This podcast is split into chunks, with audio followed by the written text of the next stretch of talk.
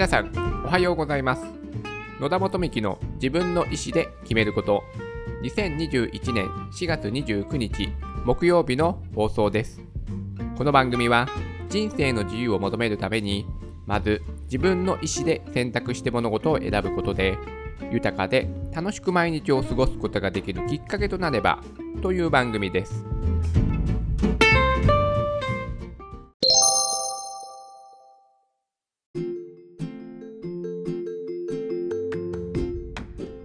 今日は久しぶりに外でポッドキャストの収録をしております。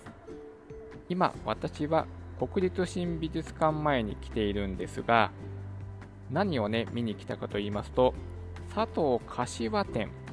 これで皆さん佐藤柏さんご存知でしょうか？一番有名なのがユニクロのロゴのデザイン。とかあとセブンプレミアム。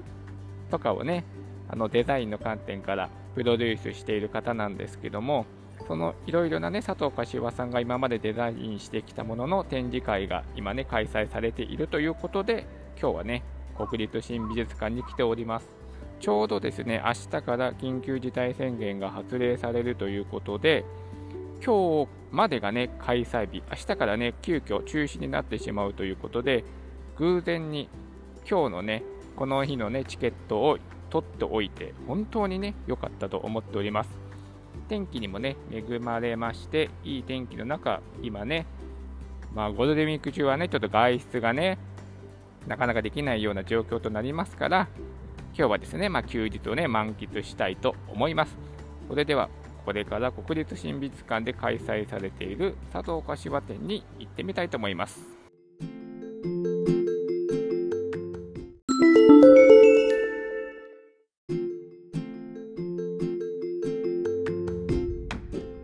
はい。佐藤柏店堪能してきました。久しぶりに美術館に訪れましたがやっぱりいいですね。芸術を見るというものは。そして会場に入って気づいたんですけどもなんとねこの展示会今日で最終日だったようです。明日からですね緊急事態宣言が発令されることによって今日でこの展示会が中止になるということでした。なので運よくね私最終日にこのね佐藤柏店国立新美術館で開催しているこの場所にね来ることができました。本当ねラッキーでしたね。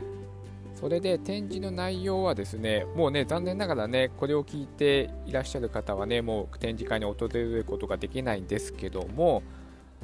もうね私たちが見慣れている街中にねあるデザイン。これをですね佐藤柏さんが手がけているというですねそういったものの展示会でした。少しねお話ししましたけどもやっぱりねユニクロ。これがねやっぱりね世界にもねある。日本が誇る企業の一つであるユニクロのブランドのねロゴデザインとかを佐藤柏さんが手掛けております。まあその他ね数多くのね、まあ、大企業と言われているロゴのデザインとかもねされていてでそのねロゴがですねもう等身大というかかなりね大きなオブジェクトとなっていて展示されている、まあ、ブースもあったりとかですね。私なんかはですね SMAP のねデザインこれがねすごくね懐かしいなと思ってね見させていただきました。あと懐かしいので言ったらですねステップワゴンの広告のポスターこれもね展示してあってもう初代なのかなあれは。結構ね前自分がねステップワゴン乗ってたと同じ方だったかななんてねちょっと思いながら懐かしいなっていうのもあったり、まあね、まあ、最近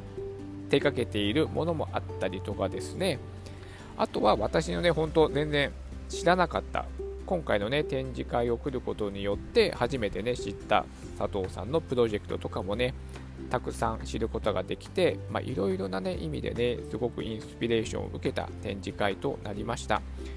私がね、一番感じ、関心があったのはですね、やっぱりそのボランティア活動も私していて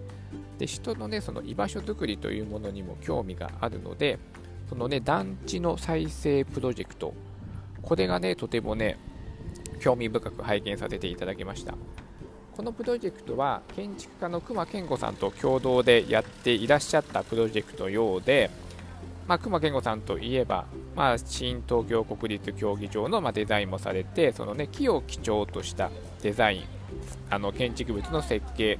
これがね、まあ、特徴の一つのものかと思いますがこの団地のプロジェクトもですね木をたくさん使っていて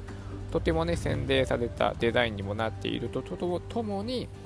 その団地の、まあ、コンセプト。団地ってねその密集された場所にたくさんの、ね、人が住んでいる。というもののその特性を生かして人が多くの人が集まることによって生まれる価値。というものを、まあ、コンセプトにしている。というものもあって、まあ、そのねデザインと一口に言ってもいろいろなね側面。のものを、まあ、デザインできる。ただ単にそのイラストを描くものがデザインではなくてそこの、まあ、設計いろいろな切り口でで佐藤柏さんが取り組んでいるということがその展示会から垣間見れてとてもね楽しく拝見させていただきました。あとは展示会の取り組みでとてもいいなと思ったのは写真がですね比較的自由に撮影することができました。美術館ってね写真 NG のとこってやっぱりね多いじゃないですか。でもですね今回のこの展示展は写真 OK なところが多かったっていうかほとんど OK でしたね。なのでたくさんね写真も撮っている方がいて美術館というとどうしてもですねこう静かに見るっていうねイメージを持たれている方が多いかと思いますがこの展示会はですね結構皆さんなんだろう。おこおこ小さい、ね、お子様も来てて結構ね和気あいあいといった、うん、そんな雰囲気でね皆さんねえの美術を鑑賞されておりました。あとはですねスマートフォンで聞ける音声ガイドというものがあってこれはねすごく良かったです。その各ブロックの、えー、展示してある展示物を佐藤柏さん本人がですね解説をしてくれるというですね。これはねすごく面白かったです。そのねまあ、デザインがどのようになっているかとかその背景がねどのような、え、コンセプトで生まれたとか、まあ、その主にね企業さんとコラボレーションして仕事をしておりますのでその社長さんがどういった思いとかその会社がどういうコンセプトで、ま、依頼をしてきたとか、まあ、普段はね知ることができない、まあ、裏話的な、うん、ものがね聞けてねとてもそれを合わせて聞きながら展示されている作品を見るとまたねちょっと違った角度でねものが見れることができたのでそれもねちょっと新鮮であ音声ガイドってねいいなと思ってね私も今ねこのポッドキャストを配信しておりますがまあ、音声ってねやっぱねながら聞きができるので、うん、これもねその展示会のガイドをしてくれるというものがあったのですごくね良かったです。とてもねなんか楽しみが倍増されるような感じで、うん、こういったコンテンツがあることによってとてもね楽しく鑑賞することができました。はい。私としてはですね久しぶりに美術館にね訪れたこととまあね緊急事態宣言が発令されてしましまいますね明日から。なのでゴールデンウィーク中はねほんとねイベントがね軒並み中止になったりとか飲食店はお酒を提供するところは休業要請が出たりとか本当ね、多分ゴールデンウィーク中、街がね、静かになってしまうと思ってます。なので、まあ、引きこもり生活をね、私もゴールデン中はね、送ろうと思っておりますが、まあ、その前のね、休日に、ね、こういったね、美術館に訪れられたのはね、とてもラッキーかなと思いました。あの、申し訳ないんですがね、皆さんはね、この展示会をもう見ることができないんですよね。今日でも中止、閉館となるそうなので、でもですね、YouTube チャンネルで佐藤柏店チャンネルというものがあるそうなので、もしね、ご興味がある方はそちらをチェックされて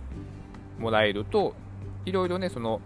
プロジェクトの、ま詳細を動画で見れるようなコンテンツがあるらしいので、まあ、そこをチェックするだけでもね、まあ、ちょっとした雰囲気を味わえるのではないかなと思います。はい。それでは今日も素敵な一日になりますように。